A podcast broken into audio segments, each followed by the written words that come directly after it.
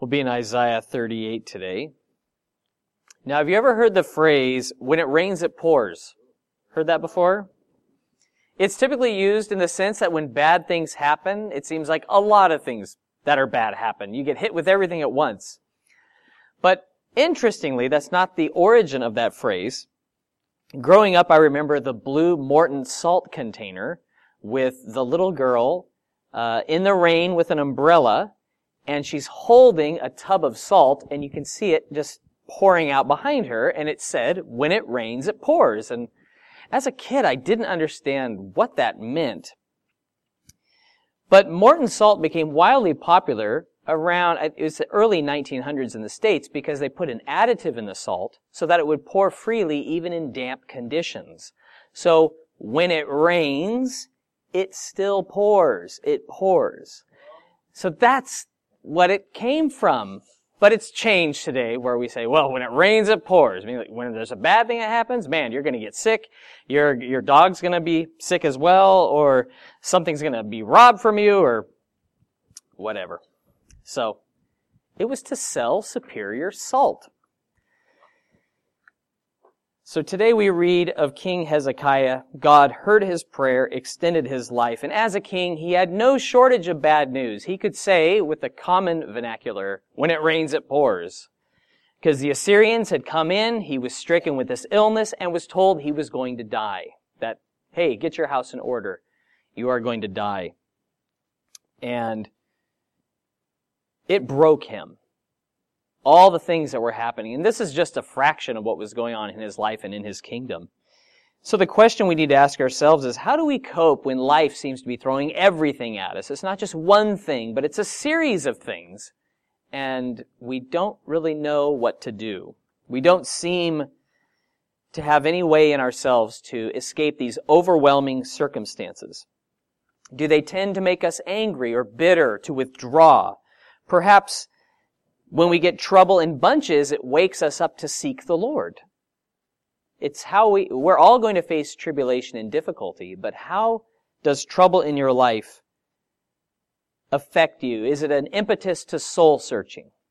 Do we start to examine our lives? It's written in Hebrews nine twenty-seven, it's appointed for men to die once, but after this, the judgment. The fact is, every day we live, we have choices, and, and the choices we make matter in the light of eternity. And it's good for us to consider how we're living, how trouble affects us, and that every day is a gift from God, and God should receive the praise for it, no matter how much time we have left. So let's thank Him. Dear Father in heaven, thank you that you give us such promises, a life that is worth living despite troubles and difficulties. And thank you that you redeem those trials of this life to draw us closer to you. That when times are good, we we can just forget about all you've done. We stop being as thankful as we should be. We stop praising you like we should, and we, we don't pray as we ought to. But Lord, in these troubling times, there are so many ways that you draw us to yourself. Pain, suffering, sorrow, grief, confusion, all these, Lord, can be leveraged to draw us nearer to you. And thank you, Lord, that you delight to hear us, that we don't bore you or tire you with our requests, with our weakness or our feebleness. Lord, we ask that we would be filled with your Spirit today and understand your word, that we'd be able to apply this profitably to our hearts, and may it be fruitful, Lord, for your glory. In Jesus' name, amen. So Isaiah thirty-eight, starting in verse one. It says, in those days Hezekiah was sick and near death. And Isaiah the prophet, the son of Amoz, went to him and said to him, thus says the Lord, set your house in order, for you shall die and not live. Then Hezekiah turned his face toward the wall and prayed to the Lord and said, remember now, O Lord, I pray, how I have walked before you in truth and with a loyal heart, and have done what is good in your sight. And Hezekiah wept bitterly. This happened chronologically before the Assyrian siege of Jerusalem. Uh, it's like we, we heard big picture of how God dealt with the siege at Jerusalem and how twenty years later the king of Assyria was killed and the temple while he's worshiping his God. And here we have a little backstory of what had happened just prior to that. And we know that Hezekiah was thirty-nine years old at the time, because in two Kings eighteen two, it says he began to reign when he was twenty-five years old. In two Chronicles twenty-nine, it says he reigned for twenty-nine years in total. If we add together the fifteen years that God gave him after this period, he would have lived fifty-four years. So, do the maths, thirty-nine at this time. Now, I've never had this happen to me, but being told you're going to die, he didn't say, oh, you have two weeks to live. He says, set your house in order, you're going to die and not live. It was imminent, it was going to happen, and Hezekiah believed the word of Isaiah. I think it'd be difficult whether a doctor or a prophet of God tells you, you're going to die. You don't know how that feels until it actually happens and it begins to sink in. The gravity of the situation, that life on earth and the things you love, they're going to be gone. Things are going to be different. Set your house in order, he was told. And it's a common thing for us to be so caught up in life, we don't make arrangements for death. I expect there's a lot of us here today that don't have a living will or a, a trust in place. And this revelation of Hezekiah can be a, a reminder to us that we only have a short season to live on this earth, and we should make preparations for our passing, for our imminent departure. It's true, as a believer, this life is not all there is, but we ought to set, have our houses in order, let's say. It wasn't welcome news that Isaiah had to give or that Hezekiah received, but it was gracious of God to let him know the truth. If I could know in advance the day of my death, I think it would be useful. And, and we could go back and forth why it would or why it wouldn't be useful. But the fact is, God decided to tell him, this is going to happen. You are going to die and not live. And he, he, he turned to God in prayer. And he cried out to God. It said he wept bitterly. And he asked God to remember him. He said, remember me, Lord. I've been faithful and loyal to you. Bultima wrote, we come across similar pleas again and again in the prayers of God's children of old. The Psalms abound with them, but we do not find them in the New Testament. The church bases its pleas on Christ's righteousness. And that to say, we need to remember that Hezekiah was living under the old covenant, the covenant of law. The saints of old do, did not have the same assurances that we have and the illumination and the fulfillments contained in the New Testament. They didn't have that. We have a new covenant that's based upon better promises. God gave commands under the law. Just if you could, for a second, eliminate everything but the first five books of the Bible. And just think about those. How much promise of eternal life do you think is there? Comforts, assurances, descriptions of heaven, something that's going to happen after this life. It was very much, this is what you should do, and these are the blessings if you do them. If you don't do these things, well, then these curses are going to come upon you. And there was a lot of repetition along those lines. So God gave the law. People obeyed the law. There was blessing. Not talking about eternal blessing, talking about temporal blessing, blessing now. And then if there was, uh, if you were disobedient to God's word, there would be curses that God promised. So, therefore, there was this correlation. If you were Uh, having on hard times, it was seen as, well, you haven't been faithful to the law. There's a reason why there's a curse in your life. You're under judgment. It was assumed you were in sin. Very little in the Old Testament about what happens after the death of the body. Okay, so I'll just leave that there. If we only possess the Old Testament, we would not know much about Sheol or the grave beyond that it's called Sheol or the grave. There's virtually nothing about eternal life and the promises. But Jesus has ushered in salvation.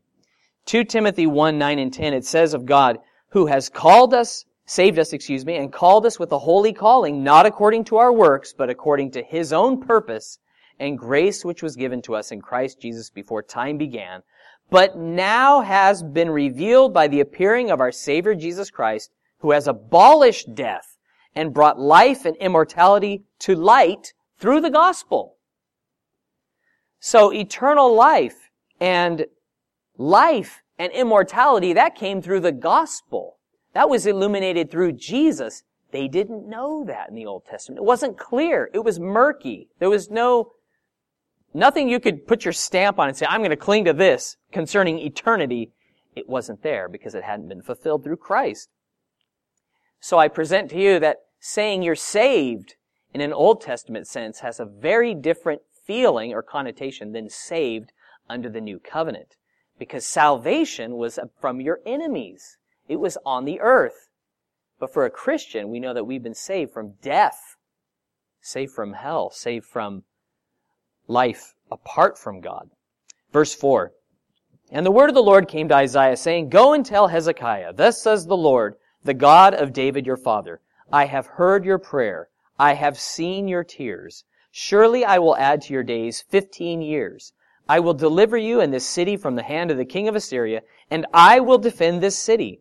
And this is the sign to you from the Lord, that the Lord will do this thing which he has spoken. Behold, I will bring the shadow on the sundial, which has gone down with the sun on the sundial of Ahaz, ten degrees backward. So the sun returned ten degrees on the dial by which it had gone down. Hezekiah believes the word that he is going to die. He cries out to God. And then God sends another message by the hand of Isaiah. And he says, I have heard your prayer. I have seen your tears. Isn't that lovely? God heard him. He saw how he was sorrowful. And on his bed, Hezekiah has an audience with the Most High God. Last week we read about how he went to the, the house of the Lord. He spread out the letters before the Lord. Uh, but here he just is in his bedroom and he faces the wall and he prays and God hears him and answers him. Now Hezekiah's prayer, there's no requests there, is there? Except remember me. Remember that I've been loyal to you. He didn't ask for prolonging of his life. There's no mention of him asking for deliverance from the Assyrian siege. There's no prayer that he would defend the city. Yet God answered it in those three ways. He heard his prayer, he saw his tears, and he gave them this awesome answer. What confidence we have in God to do right and good things, wondrous things beyond what we even dare to ask. Have you ever almost dared not to pray a prayer? Like just, oh, it's a big ask. Not that God can't do it, but oh, I may be overstepping my bounds here and praying for this thing. Well, we don't have to feel that way. In fact, we need to believe that God's going to answer our prayer beyond what we ask, even when we ask the crazy thing, the thing that seems huge and impossible. God says, oh, that, and I can do more still, and I will. Not because you're the king, not because you've been loyal to me, not because of anything besides, I'm good and I love you. So it's not the words we say. It's not our position. It's because God's good and he, he hears our prayers. He sees our tears. And he said, I'll even give you a sign. I'll give you a sign to confirm the truth that I'm going to save. He said, I will make that sundial go back ten degrees. Now, before clocks which moved mechanically, like this one, sundials were among the earliest scientific instruments and used the movement of the sun to tell the time of day. What was the longest day of the year, the shortest day of the, the year? They began around thirty-five hundred B C, developed in Egypt, Babylon, and this might surprise you, it wasn't until the eighteen hundreds that sundials began to be replaced by mechanical clocks in mass. In the seventeen hundreds and eighteen hundreds, they actually used sundials to correct mechanical clocks. So it wasn't that long ago where people actually had sundials, and they used them commonly. I was thinking about the different advances, like when the spring was invented. That just revolutionized mechanisms, and, and the pendulum, and the weights, and all these little mechanical things. Now all the discoveries seem to be medical or with technology, but the technology back then was, it was still developing. And I, I'm pretty shocked that sundials were still, they make them just for fun now, but in the eighteen hundreds, that was the way you told time. Now, if you turn in your Bibles to Second Kings twenty, starting in verse eight, we have a parallel account of this same passage that gives us a little bit more insight into this particular sign, that Hezekiah actually had a choice of what sign God would do. Second Kings chapter twenty, starting in verse eight.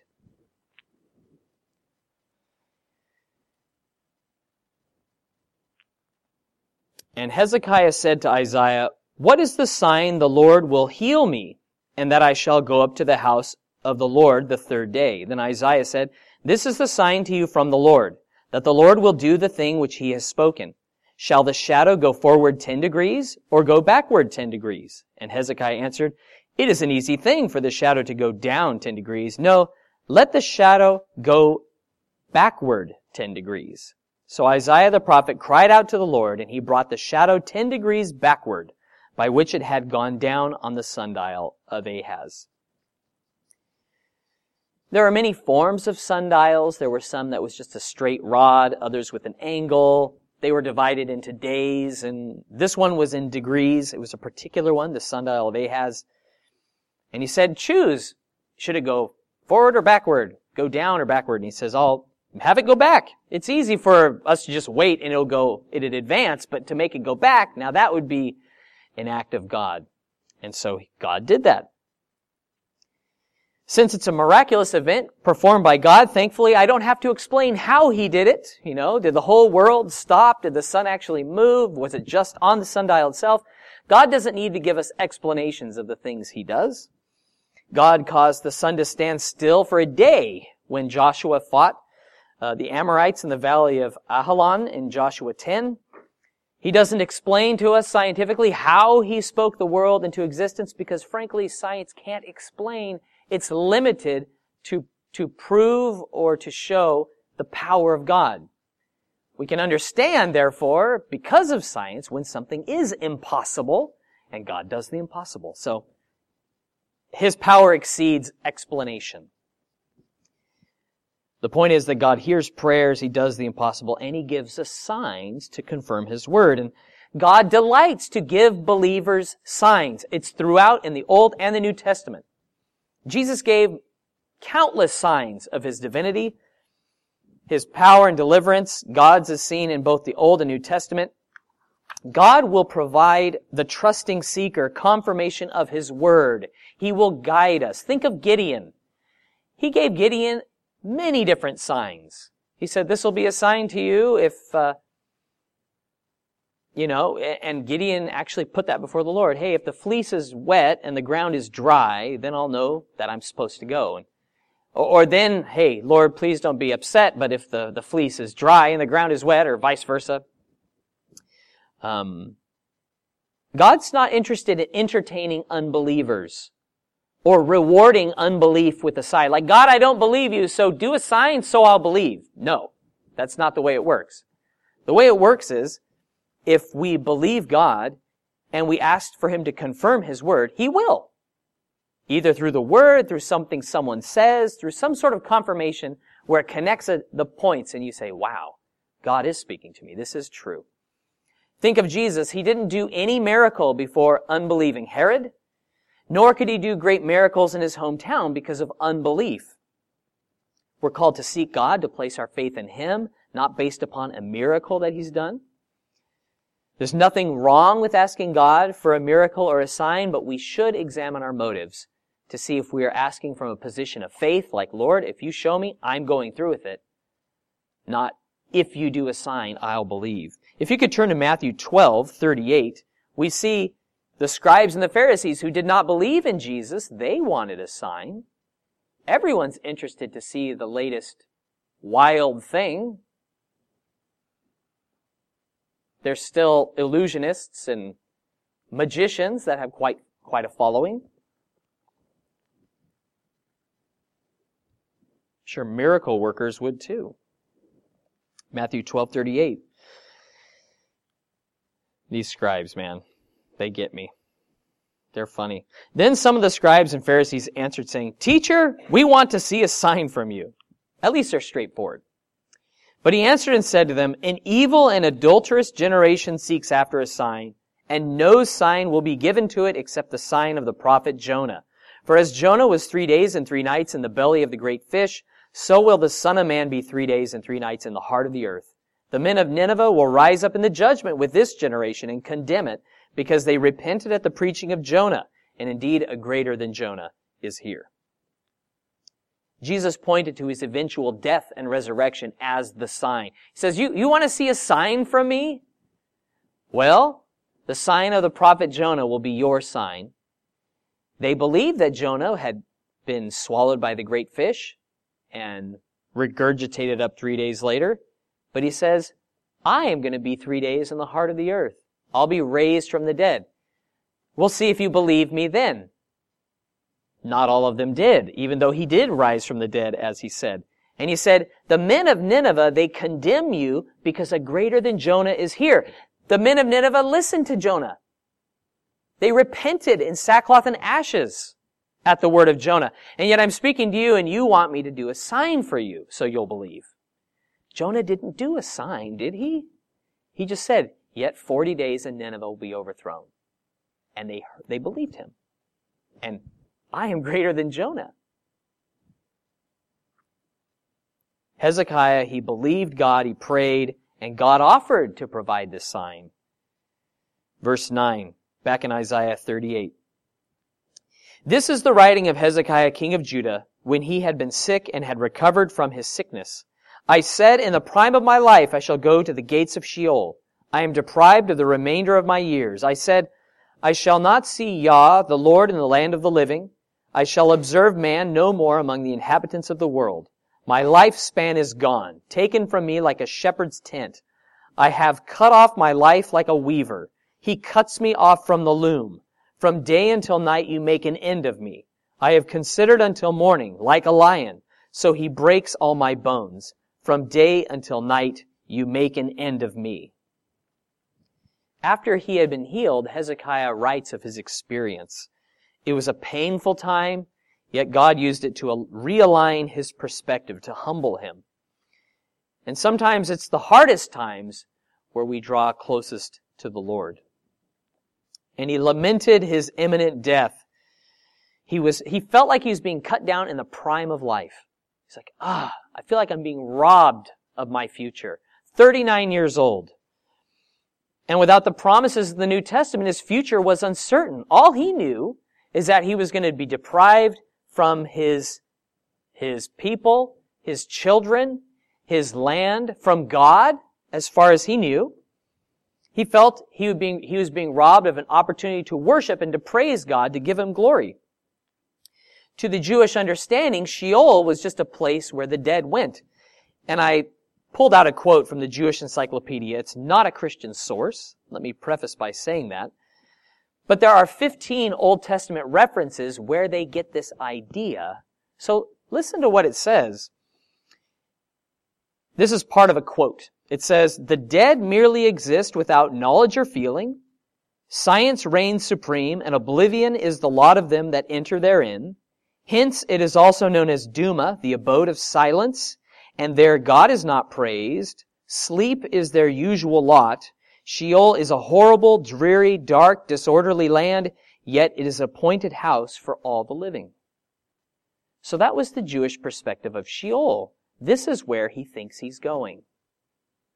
So he's not very happy about it. If that was, if that's what we were looking forward to when you die, well, I think we'd all be crying thinking about that. Think about what Solomon wrote in Ecclesiastes nine ten. He says, whatever your hand finds to do, do it with your might, for there is no work or device or knowledge or wisdom in the grave, Sheol, where you're going. So there's nothing to do there. There's no work. There's no wisdom. There's no knowledge in the grave. This is Solomon. Then David, in Psalm thirty, verse nine, he says, what profit is there in my blood when I go down to the pit, Sheol? Will the dust praise you? Will it declare your truth? So there was this Old Testament understanding that you were going to the grave. You wouldn't know God. You wouldn't be able to praise him. You were really cut off in a sense. It was something to lament, not to say, I'm ready. Hezekiah's life, this sudden end of his life, he was filled with grief. He says, my, my life's been taken like a shepherd's tent. You know, it's easy to take down a tent. It's just being taken away. And yet, as a man who knew God, he knew God's power, and he recognized God's control over it all. And he was wrestling with this. He's like, Lord, I've been praising you, I've been loyal to you, and yet you're allowing me to die before my time. You're letting me die young, in the prime of my life. How could you allow this to happen? What can I say against you? You're the God that I love. You're the God that I, I trust in, and yet my life is ending quickly, and I'm not I don't, I don't like it. It's a grief to me. He says, he cuts me off. Talking of God. From day until night, you make an end of me. I have considered until morning like a lion, so he breaks all my bones. From day until night, you make an end of me. He found himself dying. He found himself suffering and unable to cope, struggling. Can true followers of God find themselves hurting and confused and, and, angry, grieving over things that God has allowed? Hezekiah. Yeah, of course. It seems that he wasn't sleeping well. He says, I have considered until morning. All night he's thinking about what was said by the prophet. His physical discomfort and the fact that he was going to die and not live. It weighed heavily upon him. He says, you're breaking me apart. Now, God is gracious and good to bring such pains upon us, so we'll come to our end in brokenness, so our souls might be restored, so we can have fellowship with God once again. Is God good to break a bone? Well, this life has a way of breaking us apart. And when those bones don't get reset properly, a good doctor sometimes has to break that bone so it'll mend properly. And David, he said, cause my broken, he says, uh, make me to hear joy and gladness, that the bones you have broken may rejoice. It seems almost, it doesn't quite add up in the human sense. But know that when God breaks a bone, he's able to heal it and make it stronger. There is healing and restoration in God, but none apart from him. He continues, verse fourteen, like a crane or a swallow, so I chattered. I mourned like a dove. My eyes fail from looking upward. O Lord, I am oppressed. Undertake for me. What shall I say? He has both spoken to me, and he himself has done it. I shall walk carefully all my years in the bitterness of my soul. O Lord, by these things men live. And in all these things is the life of my spirit. So you will restore me and make me live. He knew his life and times were in the hands of God. Who was he to question God? If you say you trust God, can we question the righteousness or the wisdom of his judgments? He compares his prayerful sobs to a, a bird, like a crane or a swallow or a dove. We have this crested pigeon that hangs out on our pergola outside, and it's very common. It, it, when it gets in one of its moods or whatever, it's like, woo, woo, constantly for a while. And he's like, when I'm sobbing, I'm like, just like a bird, just sobbing again and again and again. It's a good thing we can come to a joyful resignation of what God's allowed, recognizing that he's in control, that he has allowed something. And that only comes through faith in the Word and in and through the power of the Spirit. We can't come to that place apart from God. Think about Peter.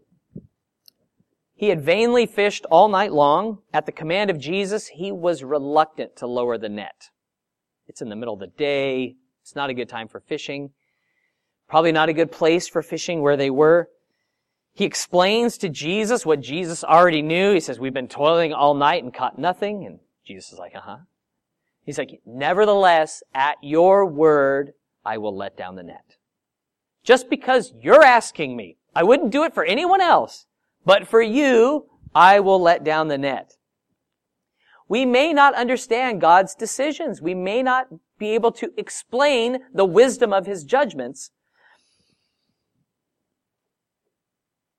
But we can trust in God based upon his goodness, his loving character towards us, that he has our ultimate good in mind with even pain that he allows in our lives. So when trials overwhelm you like a flood, do they seem to cut you off from God, or do they drive you to God? And that's a good thing for us to consider. Hezekiah, he's just in a world of hurt. He's trying to manage his His weakened army before the colossal foe in Assyria. He's laid low with a grave illness. Then Isaiah comes and says, you're going to die. You're not going to live. I mean, when it rains, it pours. Testing times indeed. What could he say to God at this point? Know this, the God that can bring you down, he can also raise you up. And he knew this. He had confidence that God would do this, that he would be raised up. And so he was delighted. Hey, I have another fifteen years. God's given me fifteen years. I'm going to live that, those rest of my fifteen years rejoicing in you and praising you and living in the way that pleases you. So the God who gives us life, he's able to restore our life. The life that you feel has been taken from you or that you've been cut off, he's the restorer. And the only way that you can be restored is if for a season you've lost something. Think about Job, how he lost his, his children, he lost his health, he lost the support of his wife for a while, the support of his friends, all his stuff, and that's really on the small side. Even though he lost a lot, God restored him. So he, he came back and went beyond where he had been before, where people loved him and supported him. So Isaiah thirty-eight seventeen. Indeed, it was for my own peace that I had great bitterness, but you have lovingly delivered my soul from the pit of corruption. For you have cast all my sins behind your back. For Sheol cannot thank you. Death cannot praise you. Those who go down to the pit cannot hope for your truth. The living, the living man, he shall praise you, as I do this day. The Father shall make known your truth to the children. The Lord was ready to save me. Therefore, we will sing my songs with stringed instruments all the days of our life in the house of the Lord. Sometimes when we pray, we want to pray, we want to really pray in the right way so we can have the right response. Right? He doesn't hide the fact that he prayed with selfish motives here. He says, indeed, it was for my own peace that I had great bitterness. It wasn't because, oh God, you're getting robbed of glory if I die. He's like, Lord, I don't want to die. For me, I, I am in upheaval over this. I'm struggling to cope. I can't cope. Yet the fact his motives were selfish, God lovingly delivered his soul from the pit of corruption. He cast all his sins behind his back. And sometimes we think our prayers will have a better chance of being answered if, if we have somebody who's like, Uh, you know, closer to God or in a particular role. If they pray, it'll have more weight. Or if I say the right words, it'll matter more. Or if uh, if my heart is, like, my motives are totally pure before I pray, then God will have to answer. Or if by the how much I've suffered, God's going to feel sorry for me. It's by God's grace he answers our prayers. Even he he answers prayers and gives us gives us things we don't even ask for. So what, what a wondrous thing we have in prayer, that when we seek the Lord, we just cry out to him. He didn't have much to say to God when he looked to the wall. He was crying so much. But God heard him and God answered him. And he gave him abundance. When he, he was looking at death in the face, and God's like, hey, life, restoration, hope, a future. We don't have to make excuses for God or feel the necessity why something has happened. Try to, try to get people to see the good in something. Like that, that's not our responsibility to make excuses for God or to explain why. Because God answers those why questions with who he is. He answers those questions with himself. He doesn't give explanations that we would love to hear. Like, Lord, why did that child die? Why did that happen? Why am I struggling? Why am I, why is my life about to be over? God answers those with himself. And when we look to him, we see that I'm actually asking the wrong question.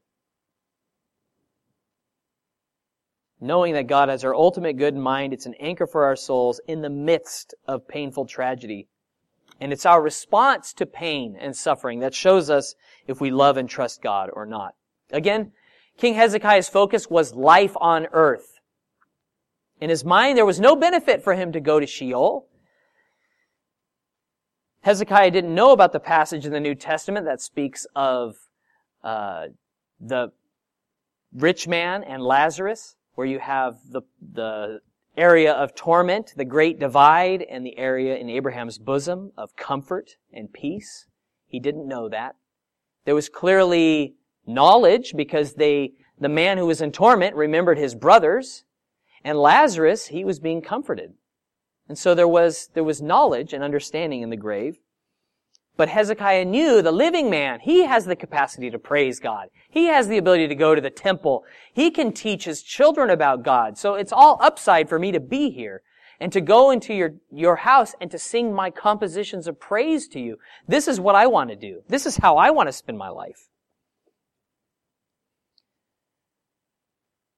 So what's our response to what God has given us today? Think about the promises that he's given Christians, people who are born again.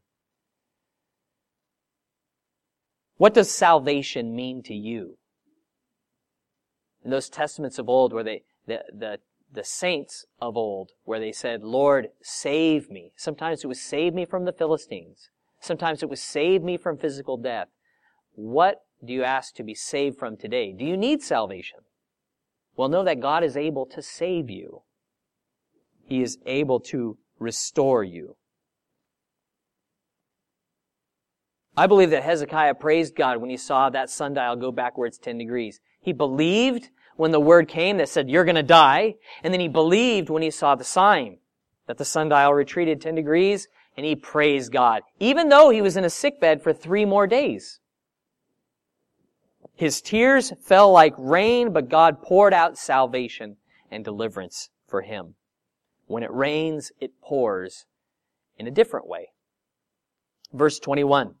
Now Isaiah had said, let them take a lump of figs and apply it as a poultice on the boil, and he shall recover. And Hezekiah had said, what is the sign that I shall go up to the house of the Lord? So we've kind of explained verse twenty-two already with that other passage. Now, was the God who made the sundial return ten degrees able to heal Hezekiah instantly? Of course. There's no medicinal properties in the figs that were applied as a plaster over the boil. That must have been pretty ugly. Um, I'm not really sure what that... I'd, I'd be curious to see. If, you, if, if someone had it on their phone and said, hey, you want to check out this boil? I'd be like, yeah, let's see it. But uh, anyway, so they put some figs over it. It's not because... this is a good treatment to do. It was a step of faith in obedience to God, even when it didn't make sense, because if figs are the cure for deadly boils, well, then they would have employed it at some other point. Divine assistance was required for this recovery. Both in the Old and New Testament, faith demonstrated through obedience is a common theme in conjunction with God's miracles. Think of the widow woman. Elijah said, I know you only have enough oil and flour for you and your child, and you're going to die in the famine. But make me a cake first. Feed me with your food. Even though it's the end. I know it's the end. Feed me. Feed me, and God's going to supply. And God did. He said, hear the word of the Lord. After she made the cake, he says, that flour is not going to run out, and that oil is not going to run out until the famine is over. You're going to live. Naaman, he was told to go to the Jordan and dip seven times in the river and be healed of his leprosy. Now, can dipping in the Jordan River or any river cleanse you of leprosy? No. But it was that God said, do this, and this will be the response. Jesus, he used his saliva to mix up a bit of mud, and he smeared it over a blind guy's eyes, and he said, go wash in the pool of Siloam, this specific place. Go wash off in that pool, and you'll be able to see. So the man did, and he came away seeing. It wasn't because the pool of Siloam had some special healing properties to it. So there's two points to be made here. Healing, deliverance, and salvation, those are God's works, but we must exercise faith to receive it. We have to obey him. Take that first step, even if it doesn't make sense. If you say, put some figs on that boil, day one, very little improvement. Day two, man, is it going to happen? And day three, wow, healing. The second is, not all miracles occur immediately. We'd like God to restore us instantly. We would love to just have, like, okay, all the bad feelings are gone. All that this addiction that's that's controlled my life. I, I never want to even be tempted by those things anymore. But no, that restoration takes time. God's doing a work. He's doing a miracle. And not to put a time restraint on his power to do it in the way that he wants to.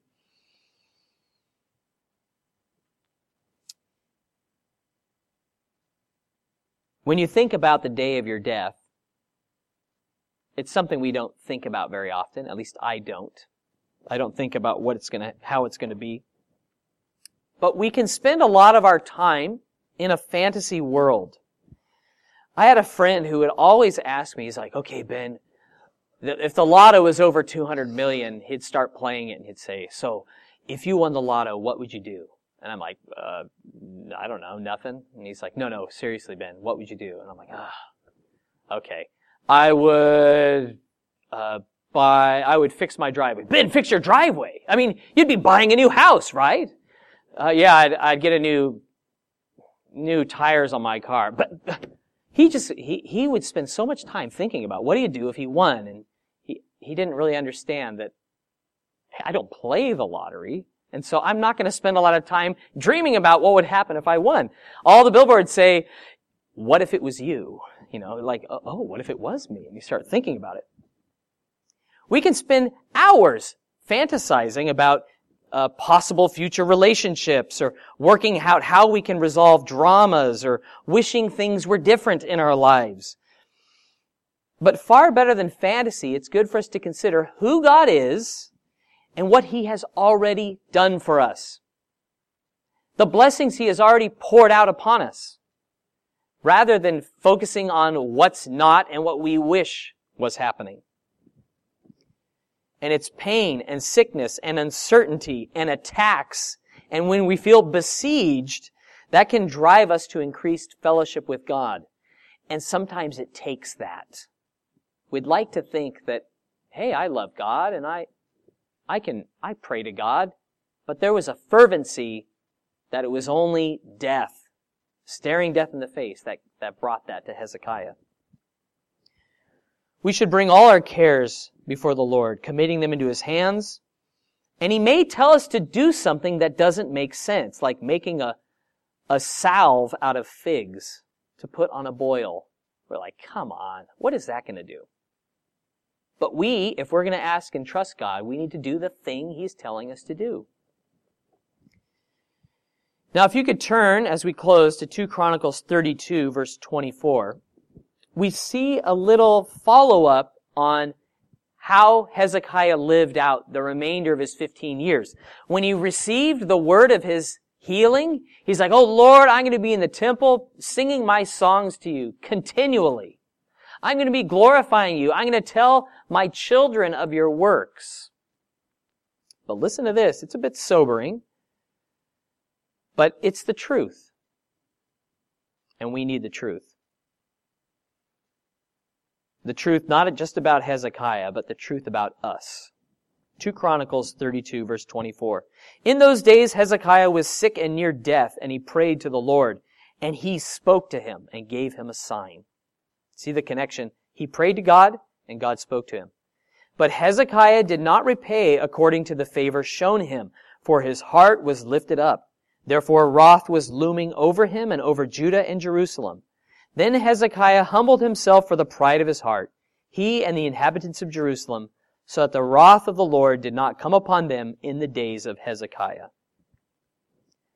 God looked favorably upon Hezekiah, gave him fifteen more years, he saved him, but it says clearly that Hezekiah did not repay or give God a fitting return for those fifteen years.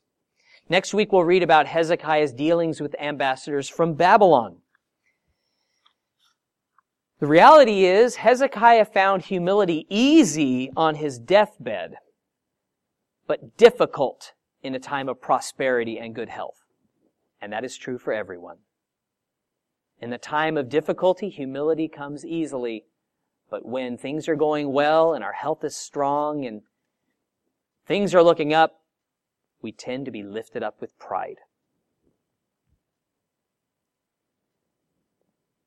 When God rains His grace and His salvation upon us, may His love pour freely from us. It's like, well, let's, uh, I, I started out this passage with Hebrews nine twenty-seven, but I want to read verse twenty-eight, because we, we can quote that first part where it says, it's appointed men once to die, but after this to judgment. It's not a full stop. It continues.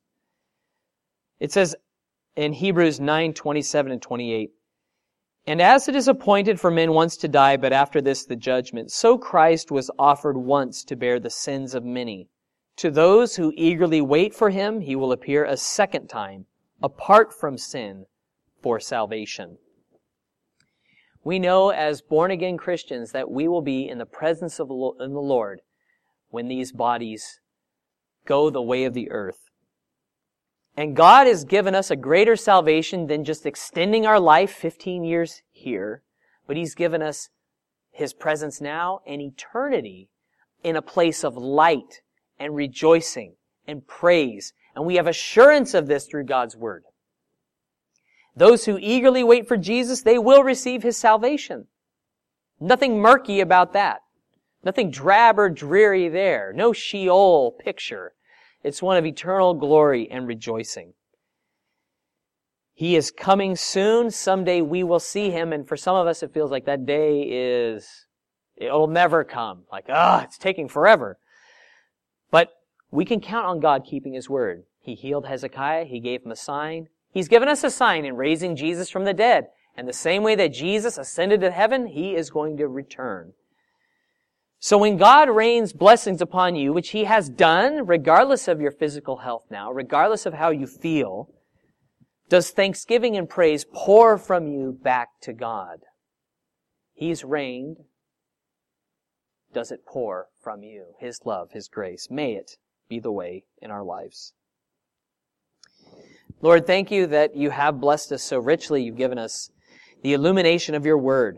You've made things so clear that were once very ambiguous. And thank You that You have cast out all fear and given us a spirit of power, of love, and of a sound mind. Thank You, Lord, for this reminder that we are, our days on life of life are short on earth. And help us to treasure and to walk uprightly with the time that we have remaining.